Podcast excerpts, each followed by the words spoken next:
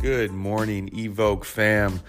This is Brendan with Evoke Bike, and I am reflecting on an upcoming podcast that I'll be posting hopefully next week with James Walsh from Colorado, who is an endurance beast. Um, he's he's a man of the people, though. It's actually very funny when I reached out to him to do this podcast because he has a huge background in endurance sports, everything from ultra running to Xterra to cyclocross to now mostly gravel and mountain biking.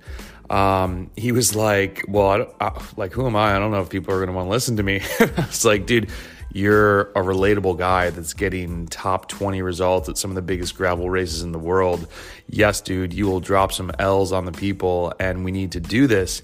And one thing, I'm sitting outside here eating some oatmeal and uh, looking at some clouds, and I was thinking about a comment that he made where he doesn't really have, he, he tries not to put pressure on himself at races and through racing for so long, he's like, you know, it's just gotten to the point where I go to a race to have fun. And my response to him was, man, I wish I had that mindset right now because I'm still going to try to win or to get a result. And then it really made me think. It made me think of actually Gravel Worlds um, in 2019 when I came in fifth. I was super disappointed to get dropped at mile one. Well, we lost um, John Borstelmann and Eric Marcotte at 130, and that was a tactical error. And I was super bummed that I just I missed that. I, I messed up. Um, and then I got dropped by Tristan Uhl and uh, Matt Stevens, and I came in fifth. And initially, I was just like, "Oh man!" I was definitely, I was super happy. I was, I was like, "Okay, f- fifth, top five, pretty damn good result." I came here to win, so I was disappointed in that. But I did, I, you know, I, I even if I came in last, like even when I really got dropped the year before you know, I went away with a positive experience. And so I was thinking about how did I go into that race to get fifth? And I remember talking to Wally, and we were like, well, this is just like a mega bike ride, and hopefully we ride it the fastest. If we don't, at least we'll do a 170 mile day because we rode to the race and then rode back to our hotel afterwards. And have I really wasn't going for a result. So it's kind of funny. Like my initial mindset while I was doing the podcast was, no, I'm definitely going for it. But then as I kind of reflected more and I started thinking more about like what I tell all of my athletes when we're getting, as race season is kicking off, especially newer racers, where it's like, okay, don't count upgrade points yet. Don't be worried about how many points you need to get in this race before you go to that race. And that's not as common anymore. But back in the day for all the OG Cat 1s, when you had only 12 months to get your points, it was a rolling 12 month window. This no longer exists in USA Cycling, which I don't necessarily think is the best thing, but you had to perform within 12 months to get that upgrade. And it put extra pressure on the racer to show up and figure out okay, if there's 50 people in this race, there's like a there's 10 points on the line for this one. I got to get the W. And when I did that and I worried about it, I never got a result. I'd get 9th, 11th, 13th, whatever. When I went to a harder race and didn't expect any result and I just raced my face off, I would get an amazing result. And that's when it kind of clicked to me of like, okay, maybe I need to like just show up, control what I can control and go race. But I think the other aspect is actually for my type of personality to tell myself, oh, hey, man, don't forget to have fun, right? Like, this is, you're doing this to have fun.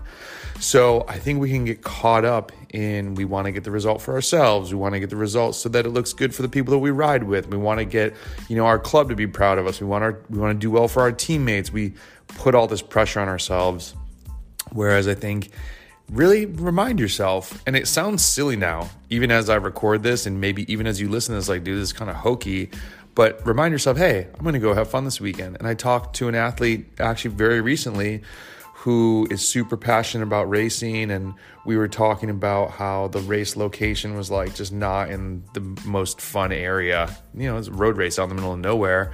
And it's like, we'll try to make try to have some fun along the way or try to make it more of a weekend thing as opposed to just the bike race. I think it adds some extra color to your experience. I think it makes, you know, we, Patrick and I will try to like stop at like a random cool restaurant or like, okay, what cool coffee place can we find on the way? Um, so, James, that was a really that was a pearl in itself, and that what I made you list off some gravel specific pearls, but I think I'm gonna steal that as another one because I, I gave a couple, so I'm gonna put that in my account, even though you uh, you brought it to light. So thank you for that keep your eye out for this one next week. James Walsh from Colorado. It's really good. We actually both were texting after I, I stopped it after about an hour and 15 minutes. And he was like, dude, there were so many questions I wanted to ask you that I didn't get to. And I was like, I would have talked to you for another hour. So we might have to have him on again. And the one thing that I will say is um, I think one of the I don't know if it's a compliment. I'll, I'll take it as a compliment that an athlete gave me. He's like, hey, I think you resonate well with people sometimes because you're not this endurance freak that's just like a world tour pro. You kind of lay out and you're very vocal on social media as to what you do to try to race with those types of people.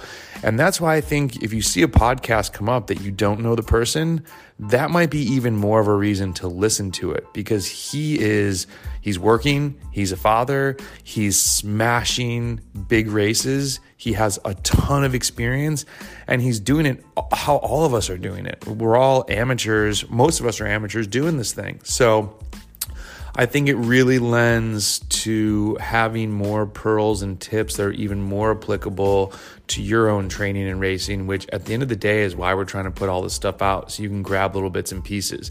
It doesn't help as much if we're talking to a pro tour cyclist that only does things that like a true pro can do um, because of scheduling or availability to different products or services or whatnot. So, look forward to that one. Hit me up with questions. And, you know, I usually try and drop their social handles and, um, you know, ways to contact them. It would be super cool if you find an episode beneficial to you, shoot them a text just like, hey, I heard you on the Evoke bike thing. That was really awesome. Thank you. Um, I don't pay these people yet. They're taking their time. I really reach out to them to say, hey, will you share your process and your experience?